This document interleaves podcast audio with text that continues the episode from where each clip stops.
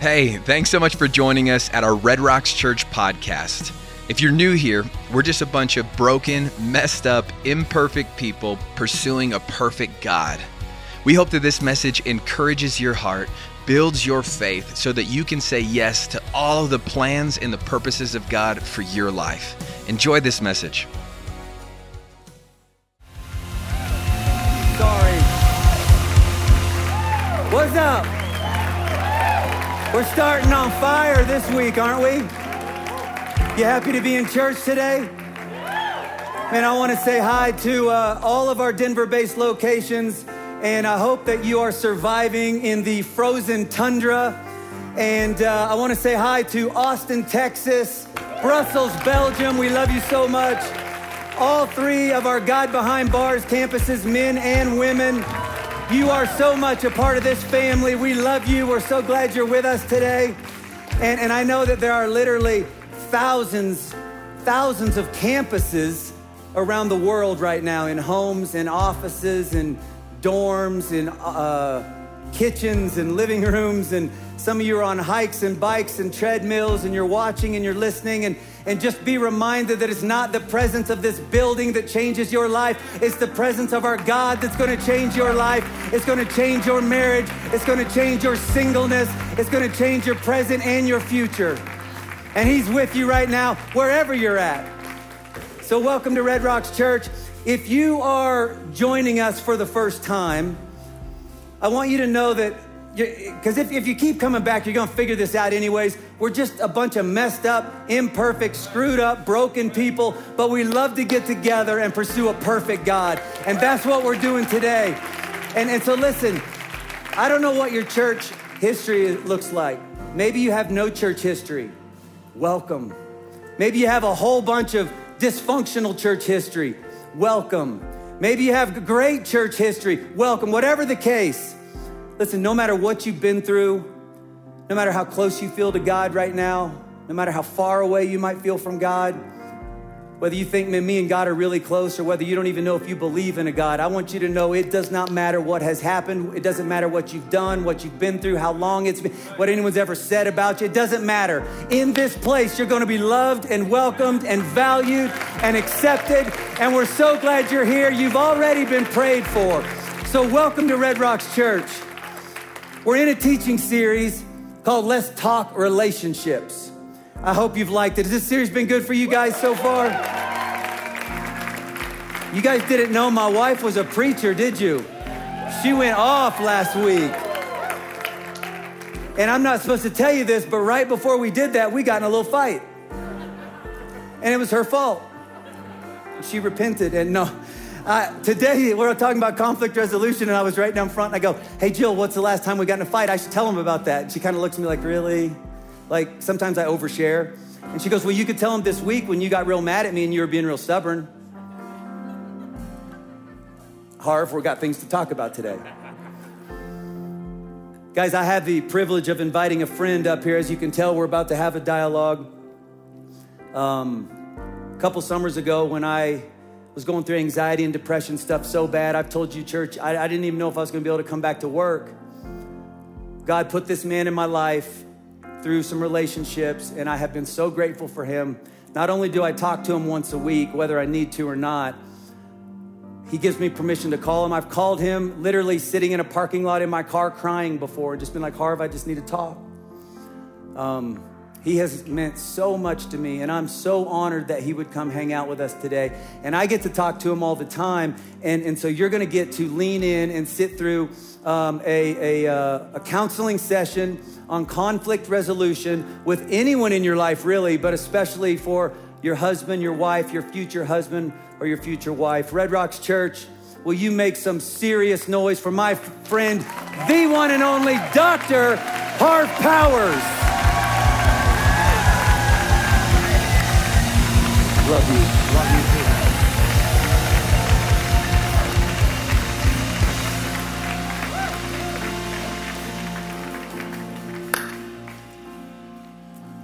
Can you believe what Jill says to me sometimes? I can't, man. You sound like the innocent party in that one, huh? Yeah, for sure, for sure, Harv. I was just thinking, I actually was just talking to the staff right before we started service, and I was like, man, this is kind of weird for me because me and Harv don't have a script. In fact, I don't even have my iPad. Could somebody who loves Jesus go to Conrad's office and grab my iPad? Um, technical details. Um, but, but we don't have a script, and we may not use the iPad, but you know, I, I, I worry about you, Harv. And, but no, what I thought is, we don't have a script, and he knows my deepest, darkest secrets, and we're about to just let it rip. So that makes me a little nervous. You know That, that's what makes me want to have my iPad, to be honest. So, Harv, I was telling Harv about something that me and Jill were dealing with, and believe it or not, we were in a, a bit of a, of, a, of a tiff. Just a little one? A little one. They're always fairly little with her because she's so nice, man. It's so annoying when you want to get like mad and fight, and she's just so calm and steady. It's like, what am I? What I don't, I don't even know what to do with that. You know what I mean? I do. Yeah. So that's rough. But um, Harv, something about pouring burning coals on someone's head. oh, the night. That's what she them. does. So she's. Oh. Thank you so. Tyler Roberts, folks. hey, um, Harv, is it normal to fight, or are me and Jill just like hopeless? You know, you know, Shawn. Uh, having done what I do for over forty years couples come in all the time and they think they're the only ones. And you know how it is when we're isolated and we don't normally start a friendship by, hey, what's the fight you've had with your spouse or significant other? You know, so we keep it under wraps because we're a little embarrassed about it. It's vulnerable, but everyone fights. And we'll talk about a little bit more. I think that's creative design, actually. Hmm. That God designed marriage to have a tension at its core. And a lot of times we have this belief if we have a good relationship or a healthy marriage, we won't fight. But I actually think God intends for there to be a tension at the core. Now, why do you think that is? Because I've never heard anyone say that before. I love that. Well, if you think way back in Genesis 2, where, you know, uh, God says it's not good for a man to be alone, I will make a helper suitable for him. Uh, that word there, helper, in the Hebrew is a compound. It means together, the first part of it, which is kind of the image of two people standing with their arms around each other, protecting each other from the world, or in our vernacular, it would be having each other's back. But the other part of the compound is against. It's like two people with their hands against each other's chest, pushing away. Hmm. And I think that dynamic is when marriage, you're married to someone who's not you. Have you discovered that in a relationship? I mean, in big, small, in between ways. And uh, I always like to ask people uh, for a moment to think about what would it be like to be married to someone who is exactly like you? You know, I had a person one time say to me, Well, if I was married to myself, we would both watch football and eat pizza and drink beer until we exploded. so God intends marriage to have a counterbalance in it yeah. because you're not the same. And usually it's those different points of view are the very thing that create friction you just told me that about two weeks ago. We were talking about something, and and uh, he looked at me so serious, and he's like, "What would it be like if Jill was exactly like you?" And I was like, "Man, that would be crazy bad." Crazy bad, right? Yeah. We would both go off in these extreme ways. Yeah. So actually, God intends for marriage to have tension at the core, and it brings us face to face with how do we love someone who's not us which is the true nature of love, isn't it? So, okay, so here's what I want to get into a little bit is if you've ever dated, you know that you're going to have fights. But everyone married would go, "Yep, had them. It's part of it." Sometimes I feel like well, sometimes for me, for me and Jill, I know it's almost like this invisible wall goes up between us. Right. And like I can't I can't get out what I really want to say, and the things that I do say are pretty stupid, and then she's not picking up on what I'm trying to, and we're like, what, what are the things that, that gets us stuck when it comes to trying to fight fair or have a healthy argument, or, or how would you refer to it? Yeah, I, I think stuck is a great word, Shawn. Uh, and you know, the definition of stuck is when what you're doing isn't working and of course, all of us with a learning disability then do it more, right? so if raising your voice isn't working, heck, raise it more. Or if blaming the other person isn't working, blame them more. Or my favorite is you give them the survey approach. Well, all of my friends, so that it always just, goes it, it, it just doesn't work, right? So uh, that stuckness is a good term. And what I would say is one of the things about learning about healthy con- uh, conflict resolution is learning when you're stuck. Now, your question was, what are the kinds of things that get us stuck?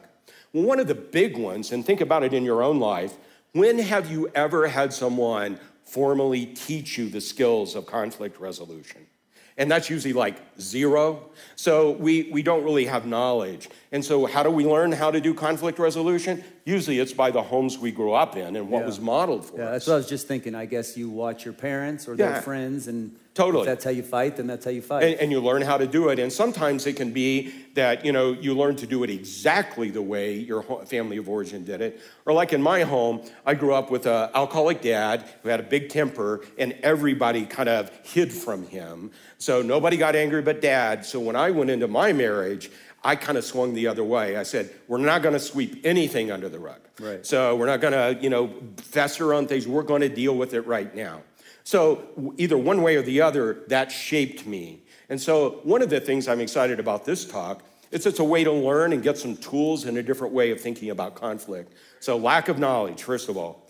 Uh, another thing that always is the case with conflict when we get stuck is sometimes whatever the thing is on the surface that we get triggered with, you know, whatever the topic is money, where to go to dinner, how to leave for the airport, all of those things, how to load the dishwasher, uh, that those things on the surface trigger something at a deeper Nobody knows what you're talking about, Harv.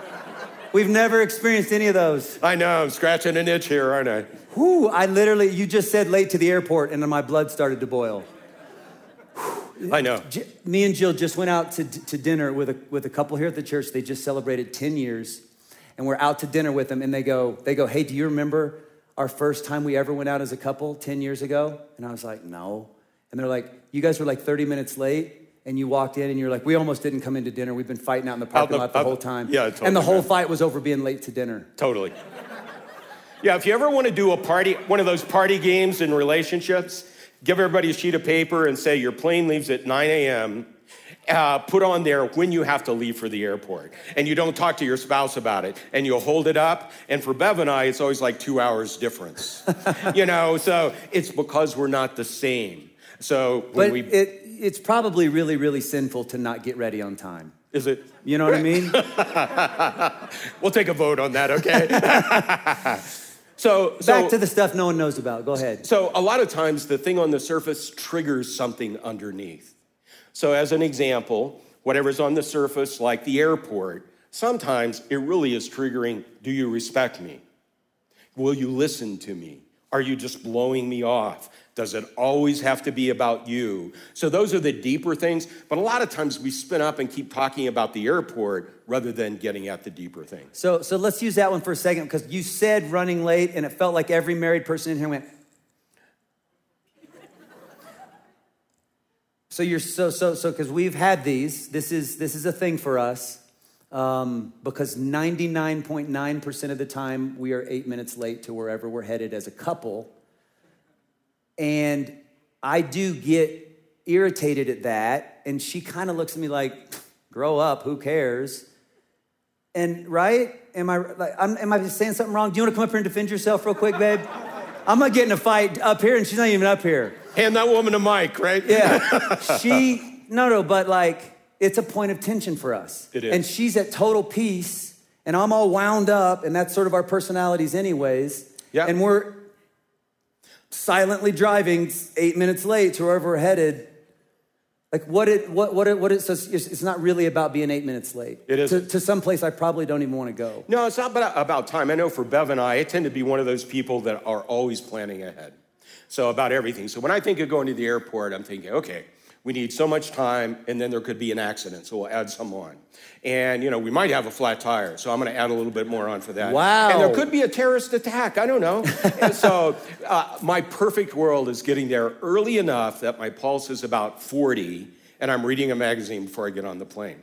Bev, my wife, is just a massive multi-processor, and she sees that as a waste of time. There's 15 things I could have gotten done rather than sitting tapping my foot at the airport. And we just see it differently. That's that together against thing. Jill, Jill, Jill, you, Jill does this thing. I'm in so much trouble.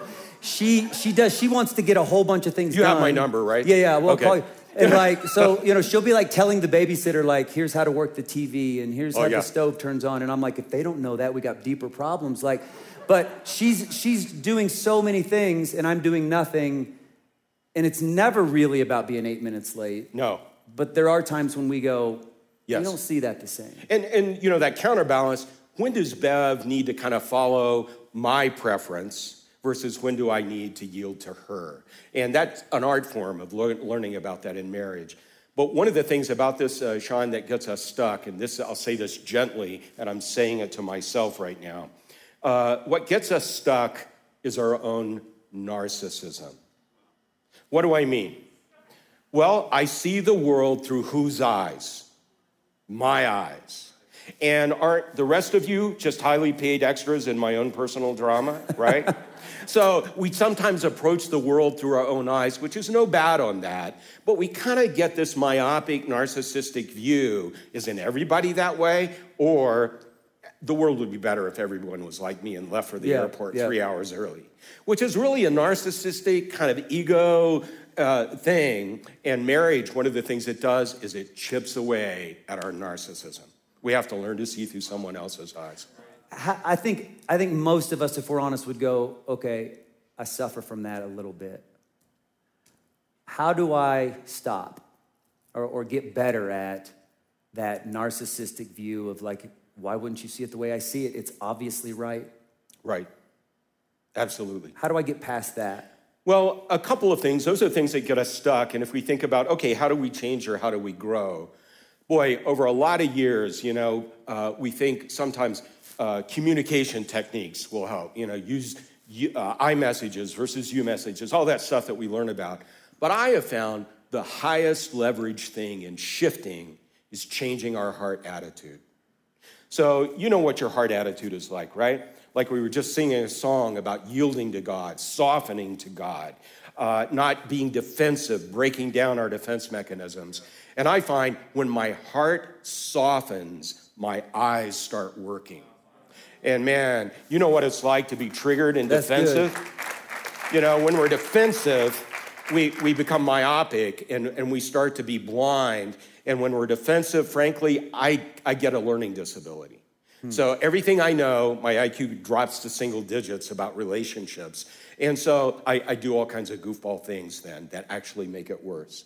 So start by softening, examining, and softening your heart. Now, how do I? Okay, so so it sound, that sounds awesome. Uh, you got to talk to me like I'm a third grader, as you know. We've had many of these. How do I soften my heart? Because Yeah, here- yeah, here's what I feel: great- we'll get into an argument, and she's so level-headed and so calm and so peaceful, and inside I'm like this raging. And I don't want to say anything because I know I'm just going to have to apologize for more here in a few minutes.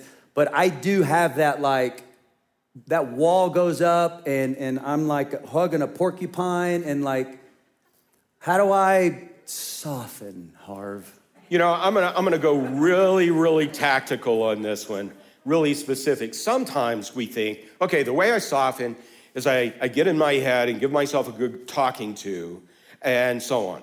And while there's some merit in that, what I found is actually if you step away and regulate physically. When we get hardened up, we've got adrenaline pumping through our system.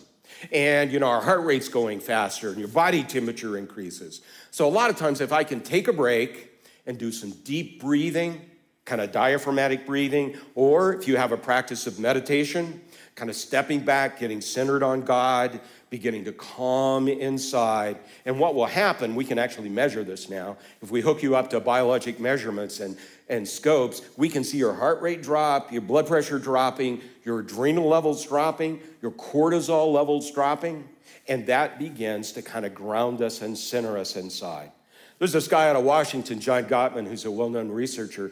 When he intervenes with couples that are really stuck, one of the tools he uses is a heart rate monitor. He teaches them no communication skills. He puts a runner's me- uh, meter on their fingertips and sets it at 95 beats.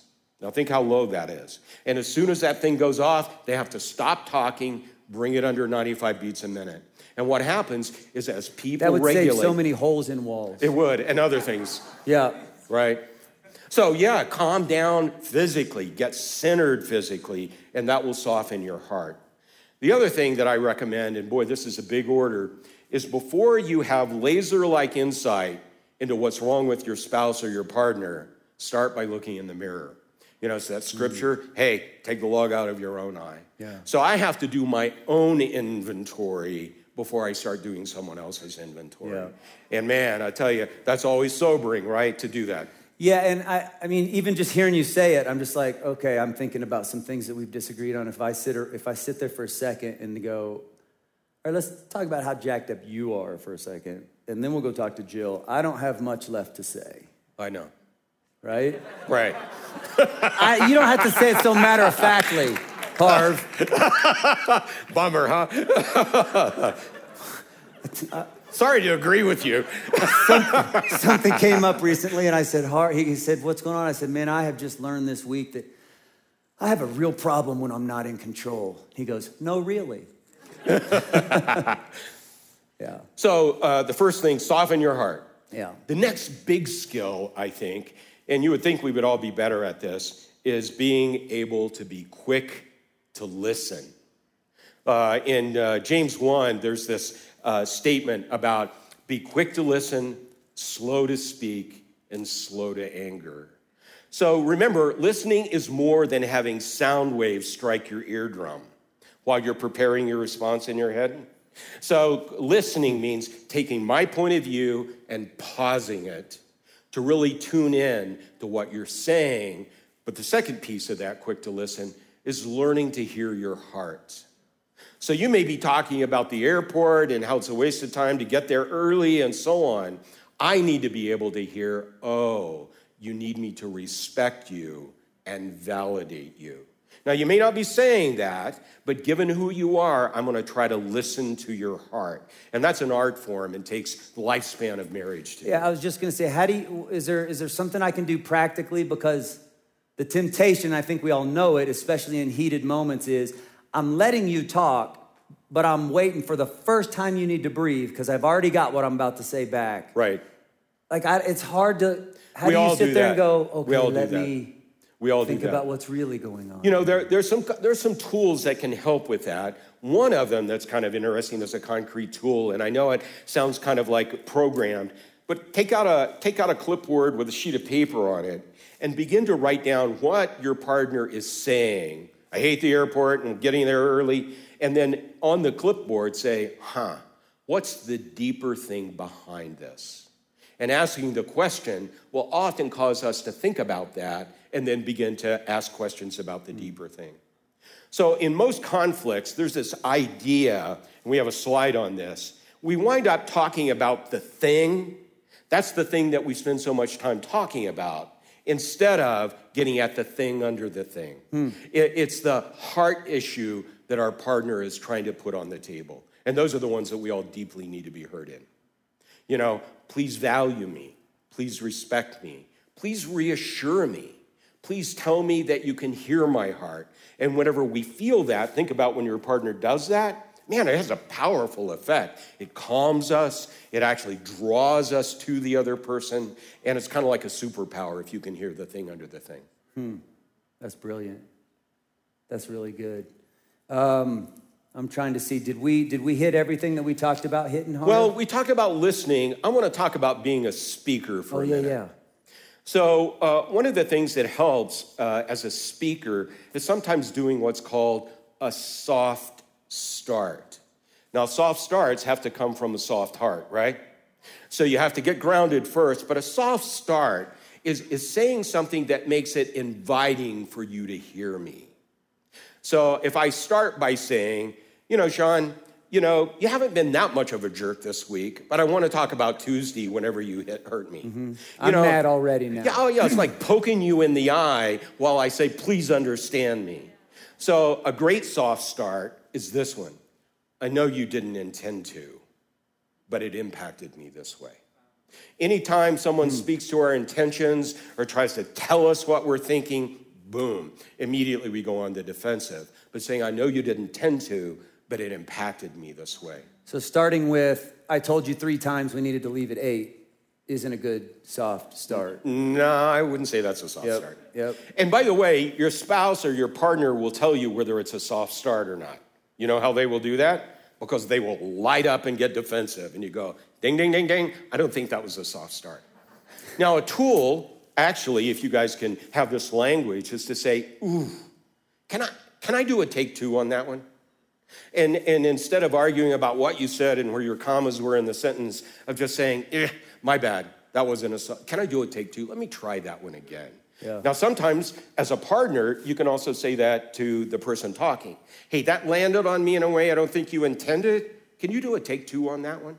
That's the way we can kind of partner for getting at the thing under the thing. Okay, that's good. Yeah. So soft, soft heart, start soft, listen. Yeah. And the last thing I would say, and this is a big, big deal, is I, I like to frame it as keeping your eye on the ball. Meaning by that, what is the goal in a relationship? Is it to be close and connected, or is it to be right? Hmm. And a lot of times we drift toward the latter. Yeah. You know, we get in this conversation about who's right, and that never, ever, ever connects us. It actually starts to disconnect us at a heart level. So I have to think about what's the most important thing here, and it's to be in relationship with you, to be connected to you, Yeah. to be safe and supportive to you. And when that happens, you know what that's like, right? To be actually heart connected to your partner. It makes life kind of seem enjoyable. Yeah. It reorients us. And you also know what it's like to be disconnected, right? It affects everything else that you do. It's constantly on your mind. So keep your eye on the ball. The goal is to be in relationship and connected, not to be right. That's good. That's good, Harv.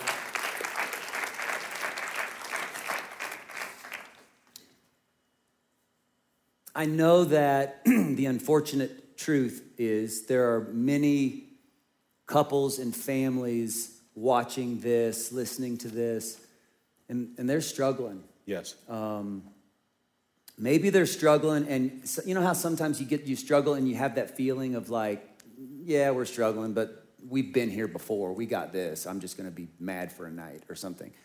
But then there's those struggles where it's like, this is a new level of struggle, and put me on a polygraph test right now. I don't know that we make it through this. yes.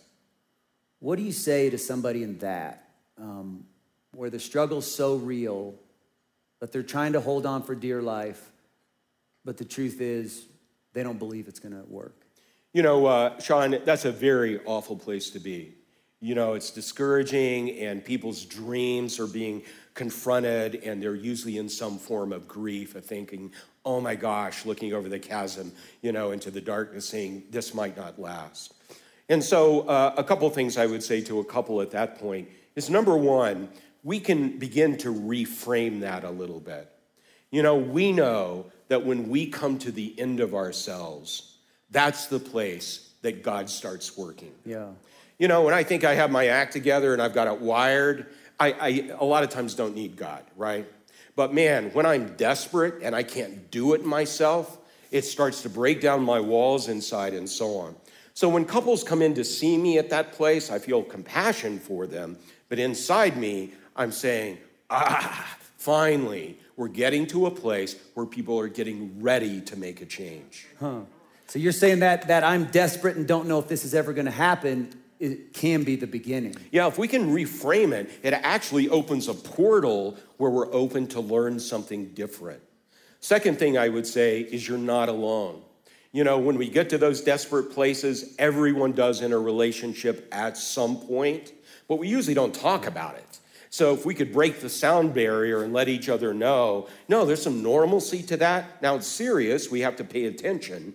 And uh, the next thing I would say is seek coaching. Yeah. So, a lot of times, if what we're doing isn't working, it's because we've reached in our tool bag, used all the tools we have. I got nothing else. So, we usually need a different perspective and a different set of tools. So, who are the coaches? They can be someone you know that's a little down the road and has learned a few things and you look up to. Uh, take the risk to break the sound barrier and be vulnerable and say, hey, we need some coaching. Can you Hey, can I say something? Yeah. Don't lose your Yeah. train of thought. If this is your church family, please get in a small group.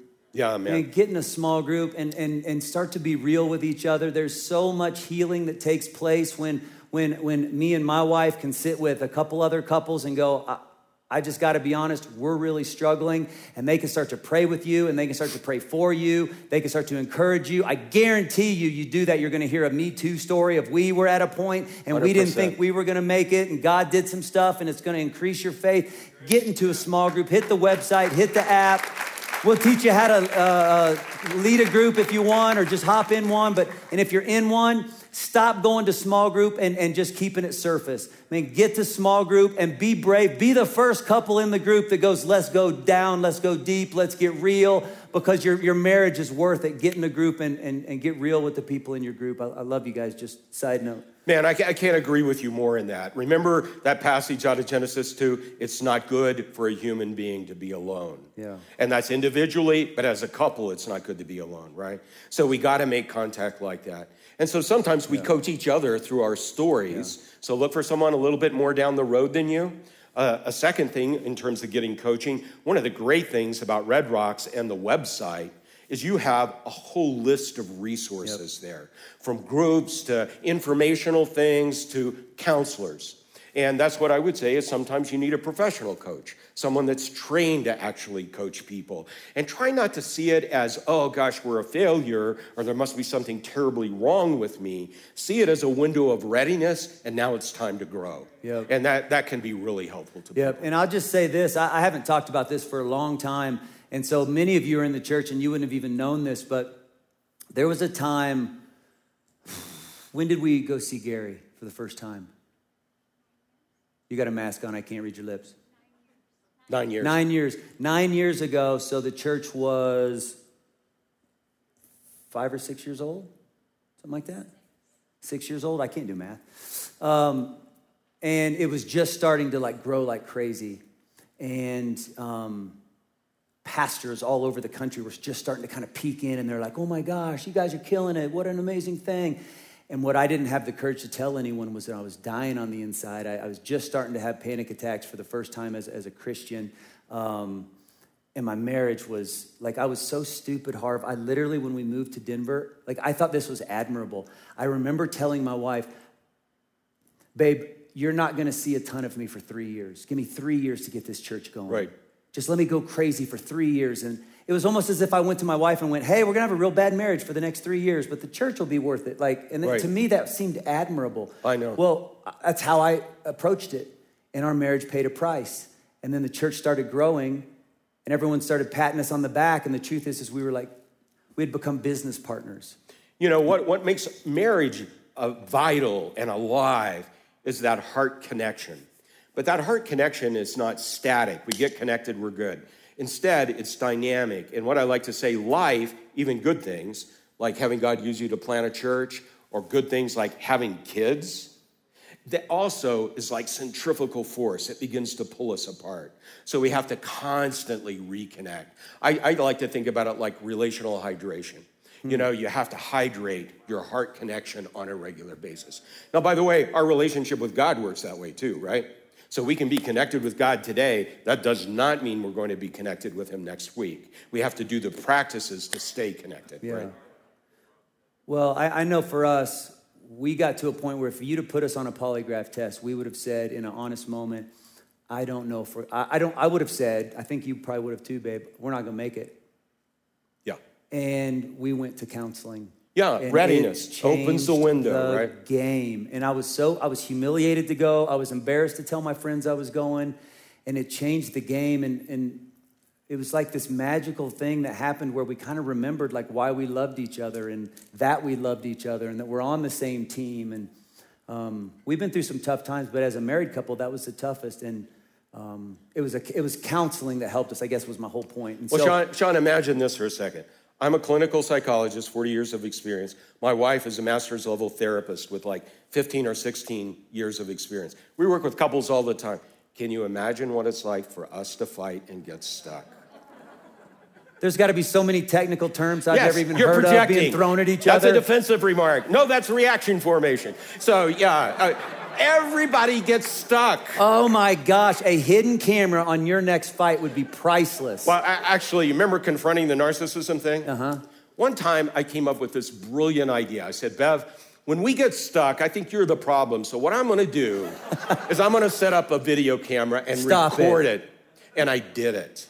Worst idea of my life. when I watched That's that, amazing. When I watched that video, I was embarrassed to see what I looked like. It's the log in your own eye and having a mirror. I came across intense and accusatory, and it's like, it was so convicting. So you probably have had that idea. I'm recommending against it. So many of you have been thinking about doing that. Harv, uh, resources. I'm Yeah. struggling. I want to get married. I am married. It's a struggle. You got some good resources that you'd love that you could, you could point us to? Yeah, I, I'm going to offer three. There's a bunch out there, but three that are good starting points. If you're intrigued about conflict and thinking, yeah, we need some more tools specifically, there's a book uh, entitled Fighting for Your Marriage. It's research based. It's written by uh, actually a believer, uh, Scott Stanley. It's got a lot of good material, a lot of good things to talk about. Now, one caution when reading a book do not put your partner's name by parts of the book. you can only put your own name Oh, that's it. good right there. Yeah, just a small Hey, take a screenshot if you're if you got it real quick. Take a screenshot of those resources if you need them. Uh, the next one is Seven Principles for Making Marriage Work. That guy, John Gottman, wrote it, and it's research based, and it's talking about core things that you need. For instance, one of the things in that that I love is you've got to start with a solid friendship. So, how do you develop a friendship with your partner and cultivate it over time? And he gives you a bunch of other things. And the last one really focuses on the heart connection. That's that created for connection. It's all about how we get bonded, how we hydrate that bond and support that bond. And it is an excellent book. Harv, thank you so much. My privilege. Guys, can you help me and thank Dr. Harv Powers? Thanks, brother. Thanks for having me.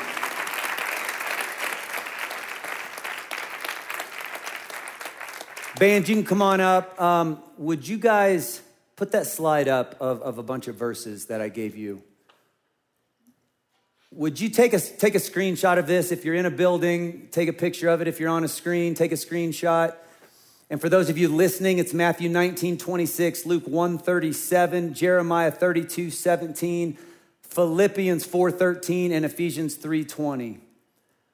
Sometimes we need, we need some, we need some, some weapons to take into our prayer closet. We need some weapons to begin doing battle for our relationships with. And, and I know what it's like. You can take that down for just a second, and then I'll have you put it back up. I know what it's like to be in a marriage that you you absolutely go this is 100% a blessing from god this is from god this is how it's supposed to be and also have things go so crazy wrong that you feel like there's absolutely no way we can go on like i was like i was talking about with harv jill and i got to this place where it was it was it was it was uh, we were business partners and we we ran a church together oddly enough we ran finances together we raised kids together we did future investing together. We did real estate together. But somehow we weren't doing life together anymore. We were just doing deals. And, and, and I know what that feels like. And nothing crazy happened. Maybe you're in a relationship where you feel like things have drifted apart and, and you don't really, you can't really put your, your, your, your finger on it. But you know you've become business partners. Maybe something crazy has happened. Maybe something unexpected has happened, and one or both of you are thinking there's no way we can get past this. Maybe there's, there's, there's a point of contention, and it's like this invisible wall between you, and you just can't. If there's just no way of you don't hear me, and I don't hear you, and you don't see my thing, and I don't see yours. And can you put those verses back up? This is Jesus talking. With man, yeah, this one's impossible. But with God, all things are impossible. It is possible for you to find the right spouse. It is possible for you to get married. It is possible for you to stay married. It is possible for you to get through this heartache. It is possible for you to get through this offense. It is possible for you to forgive. For, for nothing will be impossible with God. God, you've made the heavens and the earth by your great power, by your outstretched arm. Nothing's too hard for you, including my singleness, including my marriage problems. God says, I can do all things through him who strengthens me. Paul says, when God gets involved in my life, there's nothing I can't get through, including relational issues. Now, to him who is able, this is the one I want you to really focus on this week because some of you, you can't fathom this working out right. You can't fathom actually meeting the right person because it's been so long and it just hasn't happened. Or maybe you have the call on your life that God actually has given you the gift of singleness and you're going, that is your call. You're not headed towards marriage and you're wondering, you're thinking, I don't know if I can live this way. Or you're in a marriage and you're going, I don't think it's actually going to work out. You can't even fathom it working out. Now, to him who is able to do far more than I can fathom. Now, to him who is able to do more abundantly than all that we ask or think, according to his power that is with at work within us. That's the God we serve, Red Rocks Church. If you're with your spouse right now, would you grab their hand? If you're with your fiance, boyfriend, girlfriend, if you're with your family members, brothers, sisters, parents, would you grab hands? we're going to worship to a song that was introduced. Uh, not, I don't think it was the first time we've sang it, but we sang it last week. Jerica wrote this song in the middle of some real heartache in life and relationally. And it's this amazing reminder that on my, on my good days and my bad days, He's never gonna leave. He's never gonna leave me. And He sees me.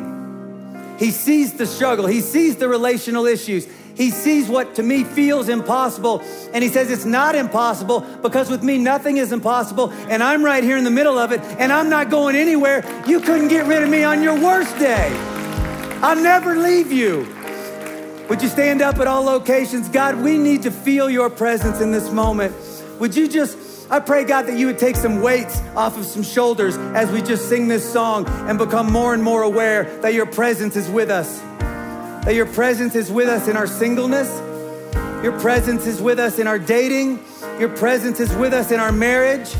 And greater is he who is within us than he that is in the world. No weapon formed against me or my marriage will prosper. And I am more than a conqueror because you promised me you'll never leave You'll never forsake. You'll never give up. And because you're right here with me, yes, we can in Jesus' name. And everybody said, Amen.